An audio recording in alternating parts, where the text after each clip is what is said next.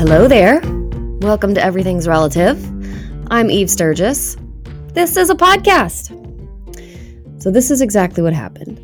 A dude sent a message to my husband on social media. My husband called him on the telephone. That dude said he had been waiting for me to figure out that he was my dad for over 30 years. And I said, Why would I be looking for that dude? Because I already have a dad.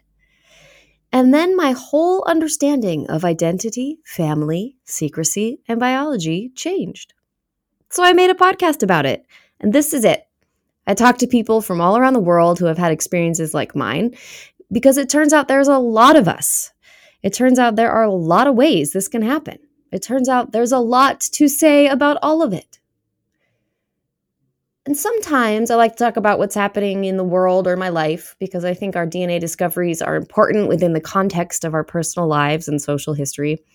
But today I'm almost going to skip it entirely because all that's happened is that this week is that Russia invaded Ukraine.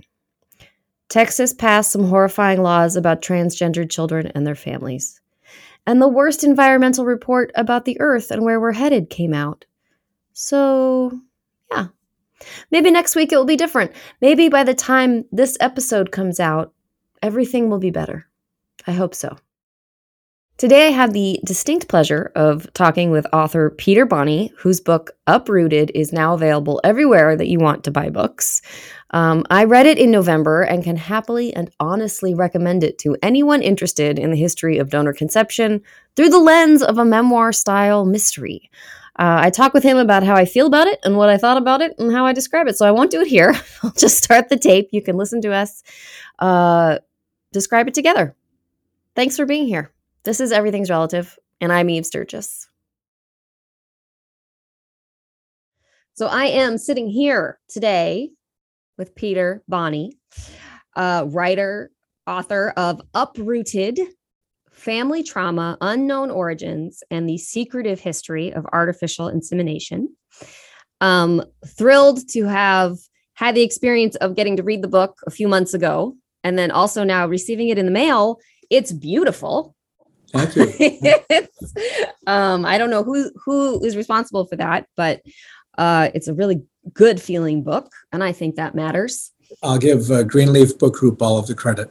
All right, thank you, Greenleaf. You make a beautiful book.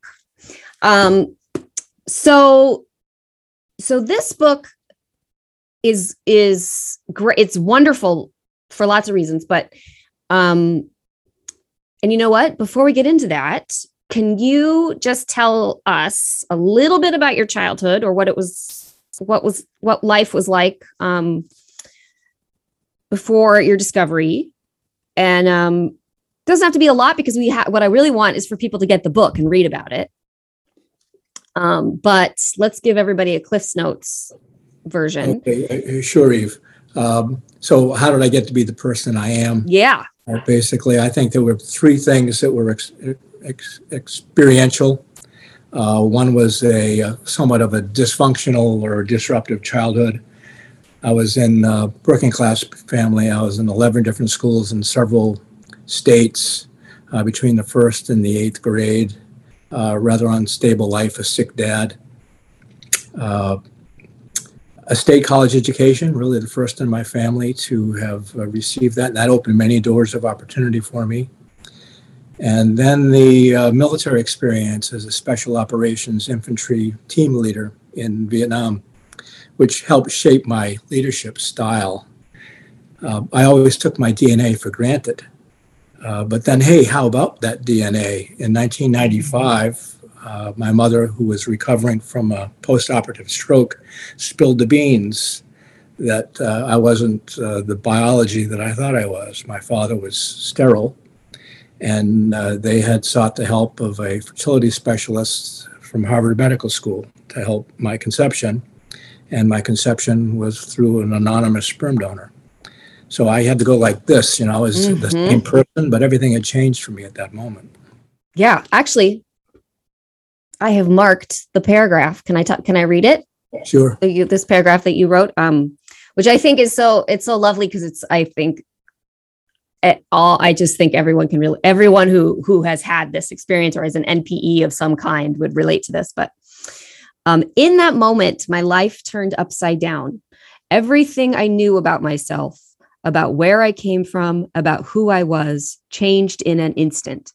Everything I thought I knew was challenged with six simple words I would go on to discover that my conception was not the product of an affair, but had been achieved through a process to which my dad, the only father I ever knew, had fully consented. Thus began my quest to finding my new identity. And uh, what, but however, however, however, uh, this book is not just about your personal emotional journey, although that's that's in here a little. Um, what you really discovered or what you and also ah, i have so many things i want to say um, what you discovered was that you discovered things about the whole world of the whole world of uh, donor conception um, or artificial insemination or IVF, like all this this whole world. Um, and so you really made it a mission to to understand the whole culture and industry and world and science around where, how this happened instead of just focusing on who Me. who was yeah who was your who was your dad um, and so in that way your book is an amazing contribution to this growing library of books which sort of expose and inform us about all these different ways that um, uh, the, the D, it's the, the, ways that DNA are sort of the DNA testing is blowing worlds up, but but also just about all these like strange histories that are really foundational to our country, but nobody knows about it. But remember in 1995, uh, when I first learned this, the internet was in its infancy. Uh, Google was three years away from even being founded. And uh, 21st century DNA technology had 12 years to go before 23andMe came out with their first product. Uh, my mother misremembered the uh, name of the doctor, uh, didn't get the address exactly right, and I had basically no clues to find the source of my seed. And I was just bound and determined that I wanted to know my genealogy, my uh, genealogical medical history and, you know, did I have any siblings? I was raised as an only child. Uh, and uh, there were no records kept by any of the doctors at that period of time. So uh, I was just banging into stone walls in my research. So my only uh, thing to do, which I found somewhat therapeutic, is just research the daylights out of the very industry or the science that enabled my conception to begin with. And I looked at it, Eve, uh, from um, early biblical references right through to today. And that was 22 years of research, basically, on and off, uh, to find uh, the, the industry that created me and find the source of my seed. Now, it was with 21st century technology in two different waves that I was able to find uh, the source of my seed, but that took a while. I think so many people would have thought, you know, well, I've I've re- I, I not everybody would have just been so dedicated to to researching, and I appreciate that you said it was sort of com- comforting or or therapeutic to do the research. Um, I'm very interested in that concept. It's um, that uh, we are we are often calmed by data, you yeah. know, information that is not emotional. Facts can be very mm-hmm. um, mm-hmm. soothing in a way. So I think that's really interesting and you help confirm my theory about that. um, in your research, learning about this this history, do you feel like there's something that was the most surprising?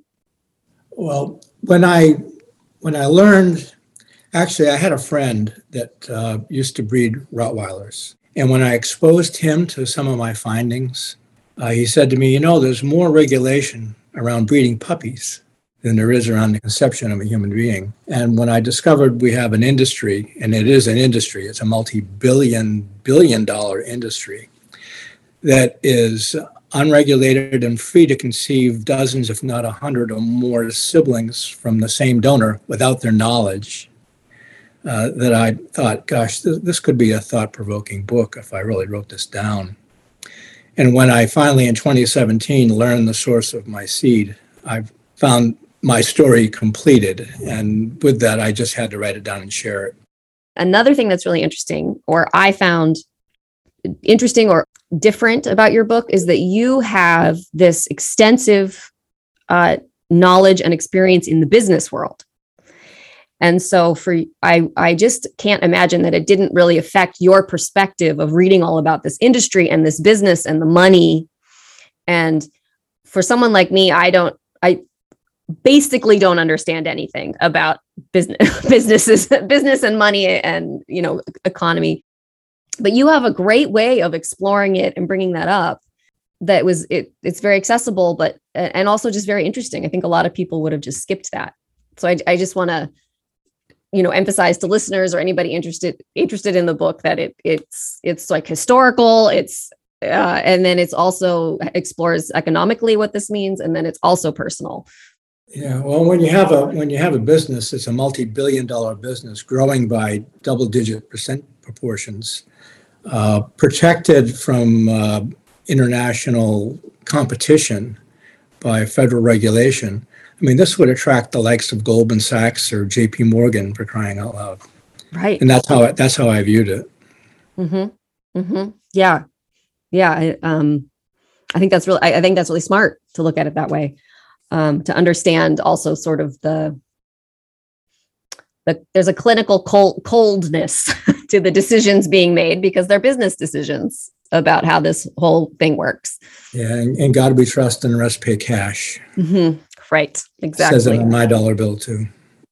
I have another, wait a minute.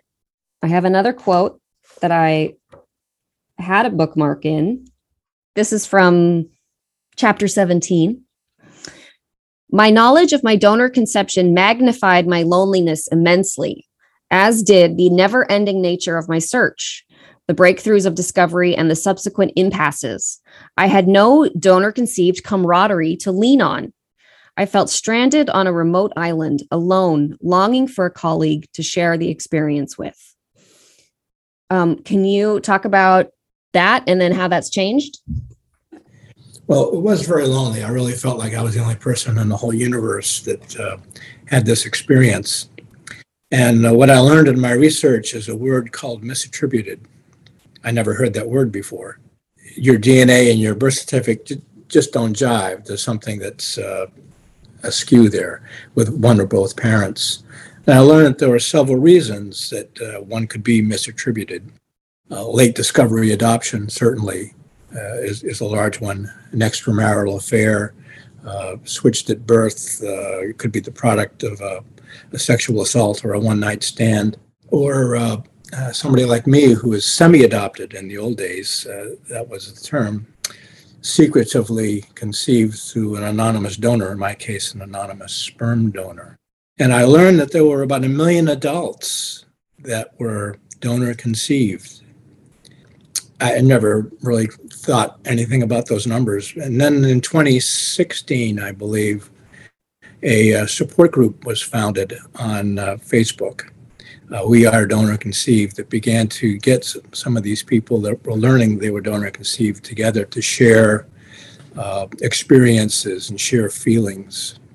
And that was uh, when I discovered that, that was 20 plus years after my first uh, inkling that I had this donor conception background and experience. But it was a wonderfully fulfilling uh, experience to talk to other people that have walked in those shoes uh, people can be empathetic, but uh, they don't know the no because they don't have never walked that walk.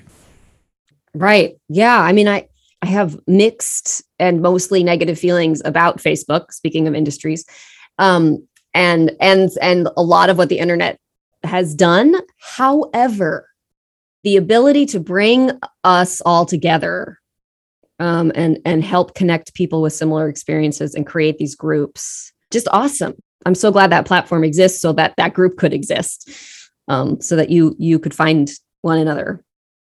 another thing I wanted to talk about was that your your dad, you mentioned a little bit. I think it's important in case anybody's listening who doesn't understand why it might be important to know about your conception.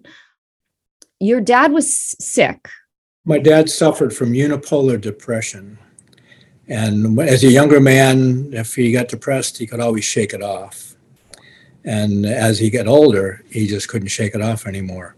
So from the time I was 11 until uh, he took his own life when I was 16, he was periodically hospitalized back and forth and just couldn't work.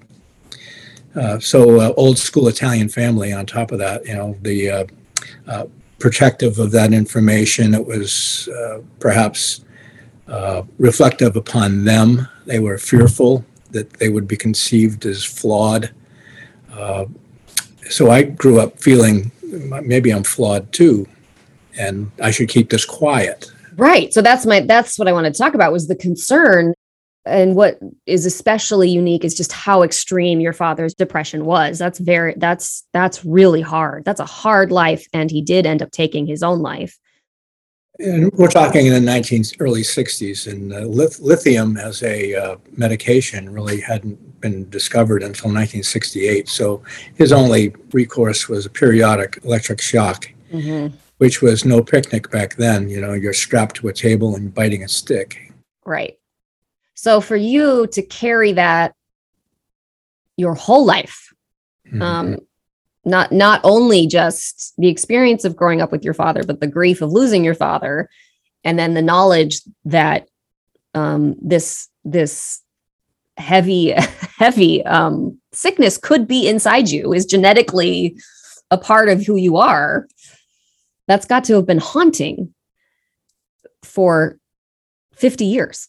I always felt a little different in my uh, childhood growing up too. I had my dad's uh, northern Italian blue eyes, but the only one in the family with a fair complexion and blondish hair. Today I'll get any I'll take any color I can get, but blondish. and uh, I was academic and I had a high achieving academic and then I went on with uh, some life achievements as well and some of the members of my family were rather intimidated by that.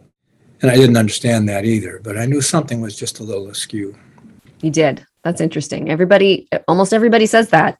Mm-hmm. Um, so in a sense, when you when you found out that that your your uh, your father was not your biological um, uh, father, um, did you did you feel a sense of relief about the depression?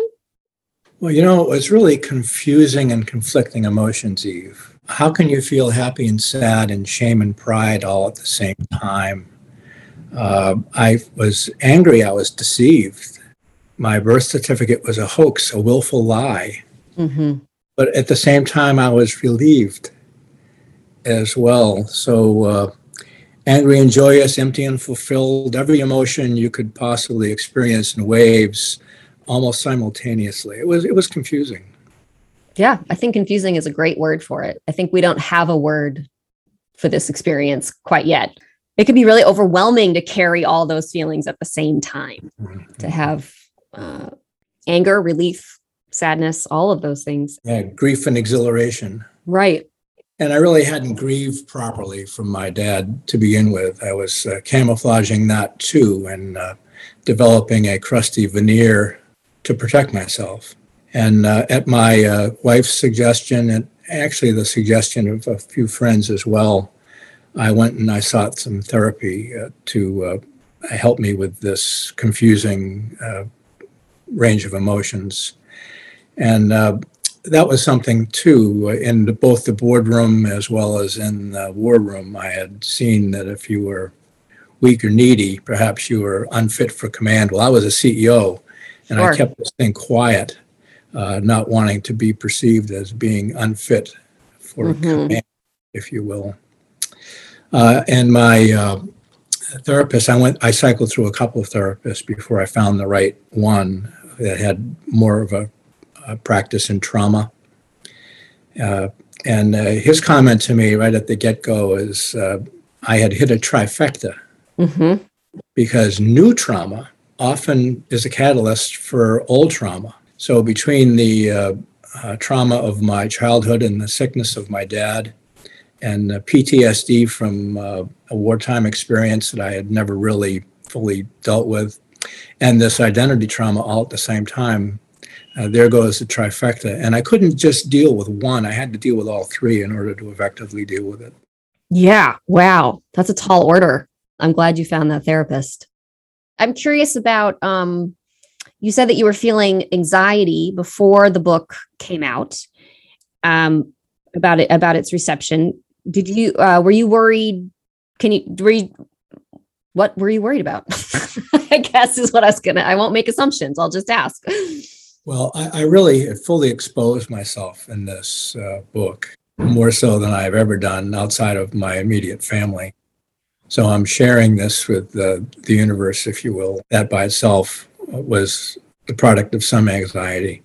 And of course, I'm a high achieving person and I want a high achieving book. So yeah, I think every author will feel some element of uh, anxiety about rejection. Absolutely. Yeah, absolutely. I, um, I, yeah, I wondered if, if there was anxiety about, um, about the about the artificial insemination world you know uh there being backlash somehow or or um so i'm i'm glad that wasn't a, a big concern. There shouldn't be. That you're really um not even exposed. i mean you are exposing something. However this information has been around. It's just that no one it feels like no one has thought to look at it, it um sort of hiding in plain sight and you have um it's really brave of you to use your own story. Uh it's very vulnerable and and brave of you to use your own story to um as a catalyst for um, all this information. Well, I, I, really, I really felt that the, uh, the, the story might have a dry history uh, element to it, unless I could put some personalization to it. So I was looking at it from the lens of somebody that was donor conceived. It was a very unique lens. Absolutely. Absolutely. I still remember when I was reading it, and I wish I had marked the spot, but um, at some point, because if because by description, you're right. It doesn't sound, it sounds dry a little bit like, oh, it's the history of IVF or some, you know, something like that doesn't sound incredibly thrilling. But there was a point in the book where I gasped. And I think I sent you an email that said, um, there's, you've really done something because you've managed to make this book uh, exciting emotionally mm-hmm. um, and informative historically. And that is something that is very, very hard to do, I think. Yeah, I, I guess I was very excited and I couldn't sleep about something the next like if you were gonna you were gonna make some discovery about a family member and I just couldn't I was just on the edge of my seat. Yeah, well, that was the uh, the unveiling of my uh, uh, source of my seed through ancestry.com, perhaps. Yeah, but could have been. in this uh, in this book, I really go over the history of assisted reproductive technology from biblical references right through to today, and I can uh, give you a, uh, a the ten top secrets of assisted reproductive technology that I explore in that book. The first one is really artificial insemination was perfected. Uh, you remember this by the mad Russian scientist who was nicknamed Red Frankenstein? Yes, I did remember that. I did. I remembered that. And uh, artificial insemination by husband was actually first alleged in uh, what year do you remember? Oh, gosh. Yeah, 1462 by a medieval king. Right. Okay. Yeah. Yeah. yeah. I was going to say, like, I, I was going to ask you about the biblical references, but yeah, right. It, yeah. It was. And his was all about succession to the throne. Right. Of course. He failed in his uh, quest to have his alleged daughter succeeding him to the throne. And of course, Isabella of Spain, who was his half sister, became the uh, leading monarch of Spain thereafter. Even though that's the the fir- the uh, a documented um, assisted reproduction, ex- the assumption is that it was happening all over the place, though, right? Well, the first the first documentation of it, that's the third secret, was actually in 1790 by a physician of the English court. Hmm. Uh, but the first artificial insemination by donor was actually documented, if you remember what year. Oh, I don't remember the years. Yeah, okay. It was in 1886. That surprised me. It was actually a criminal act inside of a med school. That I remember. That part I remember that it was a criminal act and that it was, and then all of it happened so much longer ago than we yeah. would think. Yeah, well, that wasn't revealed until 1909. Mm. And uh, then uh, church and state really drove it underground Right. in a in a shroud of secrecy for about 50 years uh, until I think 1973 when it started to uh, uh, come out a little bit more. The early assisted reproductive technology through donor in, in the early 20th century had somewhat of a eugenics overtone to it as well, Mhm. to be the selected few, the chosen, the chosen people.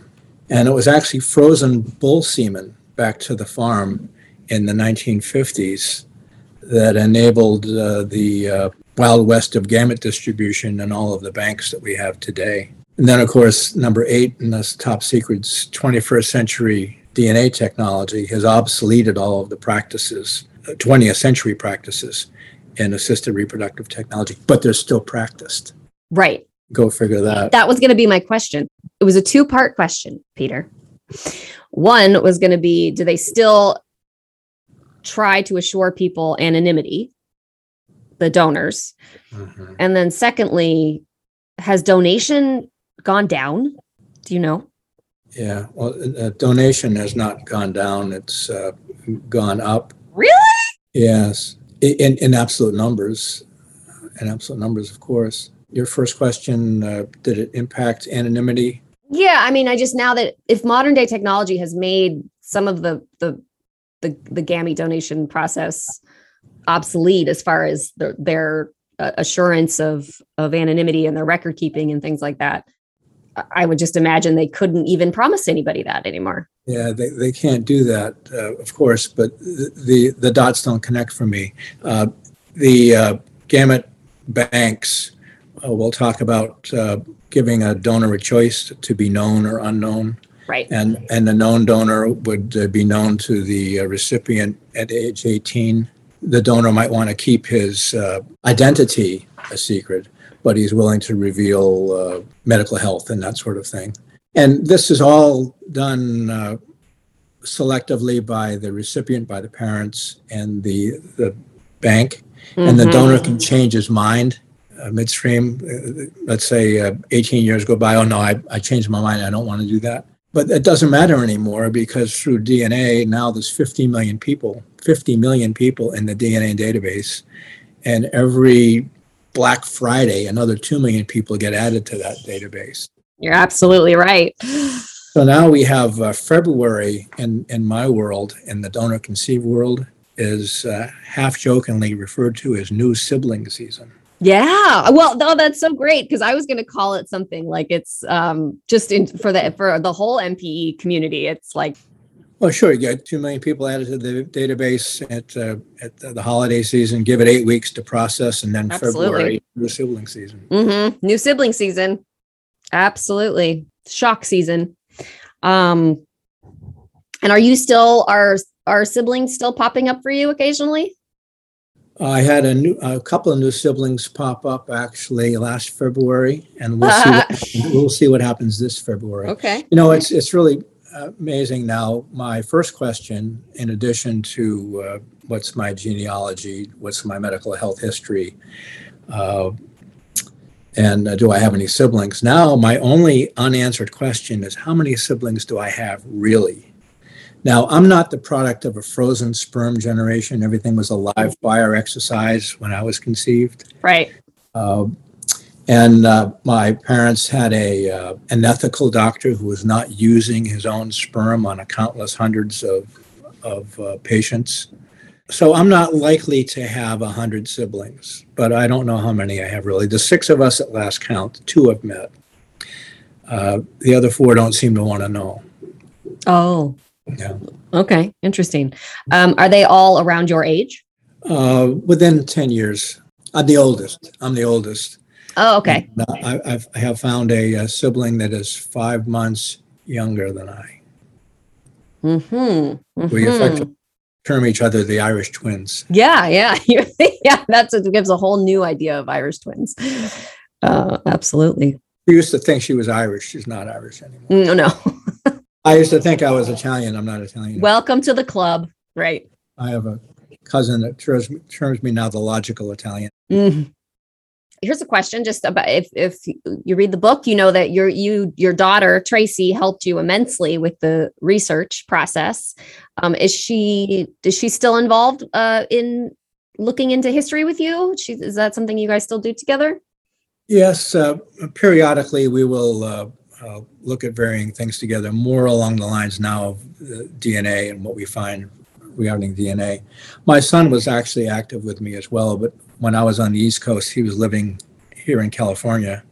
Uh, so uh, my daughter was in New York and I was in Boston. So we were, from a time zone standpoint and a distance standpoint, she was better able to give me the assistance that I needed. Right. Yep. That absolutely makes sense. She actually is a terrific forensic researcher as well. I told her she has another career if she ever wants to move into it. That is a, an impressive skill set mm-hmm. for sure. My next question is about a question. Is there anything I you wish I had asked you or that you were that you think is a good question that someone has offered? Uh, fertility rates uh, in the Western world uh, are uh, down. How much do you think? In the last four decades? A lot, because my dad yeah. just talked to me about this. Mm-hmm. He brought in the newspaper article. 50%. Wow. Uh, two primary reasons uh, one is environmental, and another one is uh, people are just waiting longer to uh, raise a family, and the biological clock is not cooperating. So, that 50% drop in fertility rate, uh, if you put a trajectory on that could actually threaten the longevity of the human race uh, by the 2045, and that's not that far out. No. But the ranks of the donor conceived as a population has increased by 50%, 50% just in the last decade. Oh, wow. So that that rate is increasing much faster than the rate is than the fertility rate is decreasing. right. Well, the sociology has mm-hmm. changed a great deal. It's not just heterosexual couples, it's same sex couples and single people, mostly women that are conceiving children with the benefit of uh, a gamete mm-hmm. uh, distribution. And uh, that brings together the, the, the, comment about the gamete distribution system, uh, the, the sperm and the egg banks and so forth, uh, that are in need of a fix, in my estimation. And they help the conception of dozens, if not a hundred or more siblings from the same donor with nobody's knowledge and no registry of, uh, of uh, being able to track them. How you mm-hmm. like the date sibling? Mm-hmm. Uh, the no genetic testing of uh, a, a, donor that's required. Uh, they can uh, answer a questionnaire, but it's not checked. It's just all self answering. So there's there's many of some sins in that practice that need to be fixed there is under no regulation on this as well.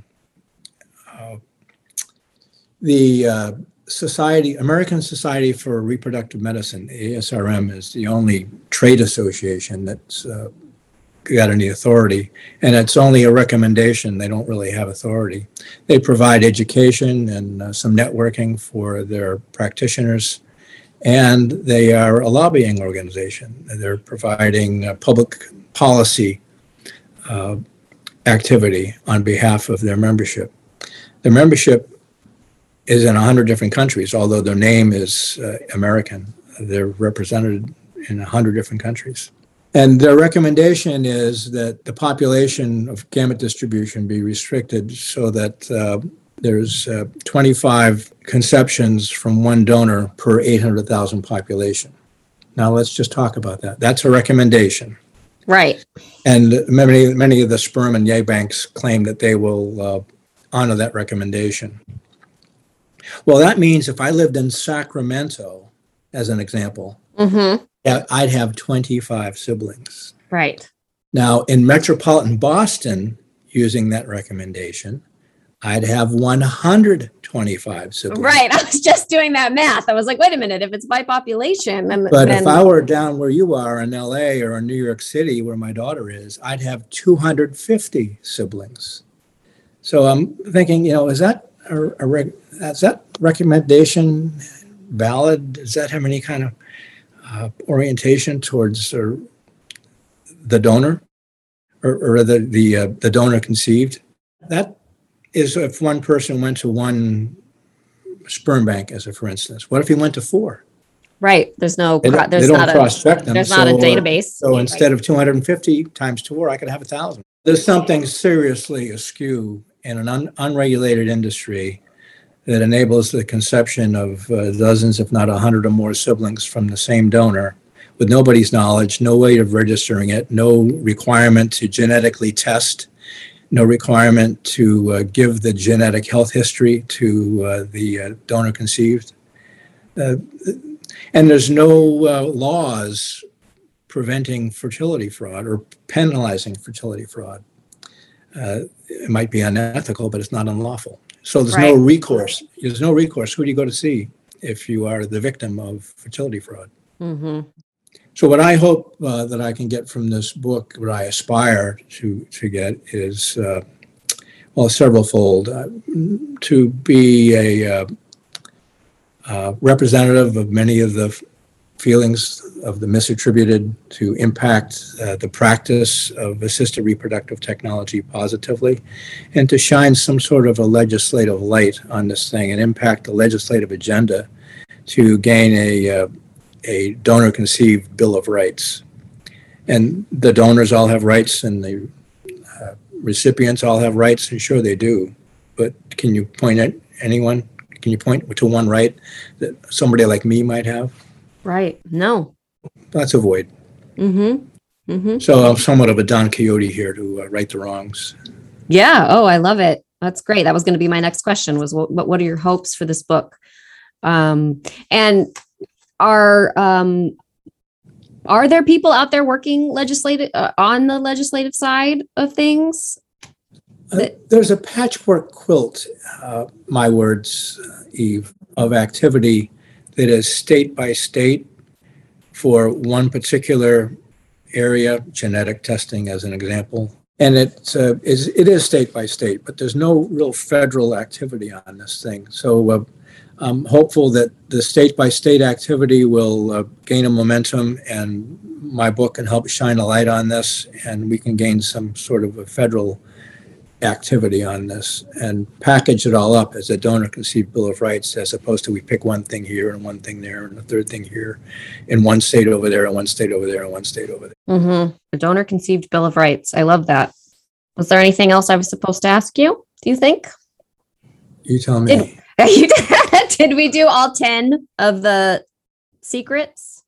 Uh, well, the last one we didn't do. Okay, what's that one? You, um, we talked about Red Frankenstein, Mm-hmm. and the, the the tenth secret is one that hasn't been unveiled just yet. What will be the nickname of the next Red Frankenstein? Now we have uh, science moving so rapidly, and it's uh, back from uh, the farm. You have the cloning of sheep and cocker spaniels. Uh, just last year, at uh, a research university in Australia, Monash University. They're, they're, they're very strong in the area of reproductive science. They were able to create a model embryo from skin. No egg, no sperm. So without some sort of uh, an ethics mandate, what is the nickname of the next Red Frankenstein? We'll see. Have they published a paper about it yet? Yes, They have. Wow. Yeah. Okay. February of uh, last year, actually. Okay. Wow. I don't know. But that that that would be a whole new Yeah, already we can manipulate genes uh, to uh, uh, the traits uh, t- to enable a conception. And there was one Chinese doctor who in 2019 got sentenced to three years for doing just that. because that goes, I mean, that starts to to feel like eugenics pretty quickly. Oh, yeah, pretty quickly done that. Mhm. Yeah. Yeah, that's pretty scary. Well, I just loved your book. I thought it was so it was great. It was wonderful to get to spend some time with you today. Thank you, Eve. Same Yeah, here. It really is a good book. I really did gasp. I really did feel informed and um, continuously inspired to work towards change and information and education about all all of this uh, world that conception world the not only donor conception but all the concept you know misattributed conception world um needs to change. Well, I've combined a very intimate memoir, if you will, to, uh, along with a tell-all expose about an industry that is out of control and needs a fix. Yeah, awesome. That sounds like something I would want to read. Well, thanks for the visibility, Eve. I appreciate that. Yeah, absolutely, absolutely. Um, you're doing a you're doing a good thing by by telling your story, and it is brave. It is brave to to use your own story to make it ex- an accessible medium. That's really important. So uh, yeah, so thank you for contributing to the library of misattributed parentage um, information, knowledge, education, uh, movement, change. Thank you again to Mr. Boni for giving me his morning. Uh, thank you to his son for hosting him in the East Bay so that he and I could be in the same time zone. Thank you to his daughter for helping him with all that research. Um, I have gratitudes for all the parts that made our time together possible. Run, don't walk to your bookstore. Uh, get a copy of this book, Uprooted Family Trauma, Unknown Origins, and the Secretive History of Artificial Insemination. I also have a link on my website if you're looking for a way to find Peter's book um, and or all the books that I have featured here on the podcast. Just go to my website, everythingsrelativepodcast.com. Speaking of books, I am thrilled to know that by the time this episode airs, it is definitely official that the process journal that I worked on all winter is available for you.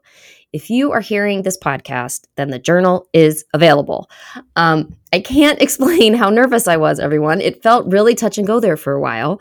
Uh, it is called Who Even Am I Anymore? I created it for you and me and everyone like us who might appreciate a little guidance in processing their DNA discovery.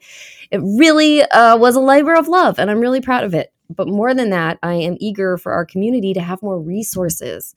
So head to my website or Amazon and get yourself a copy of Who Even Am I Anymore, no matter where you are in your journey. And I'll be here again next week with a new way to explore all the ways that DNA testing is changing our world. If you have a story that you want to share, email me, eve at everythingsrelativepodcast.com. Find me on the socials at Everything's Relative Podcast.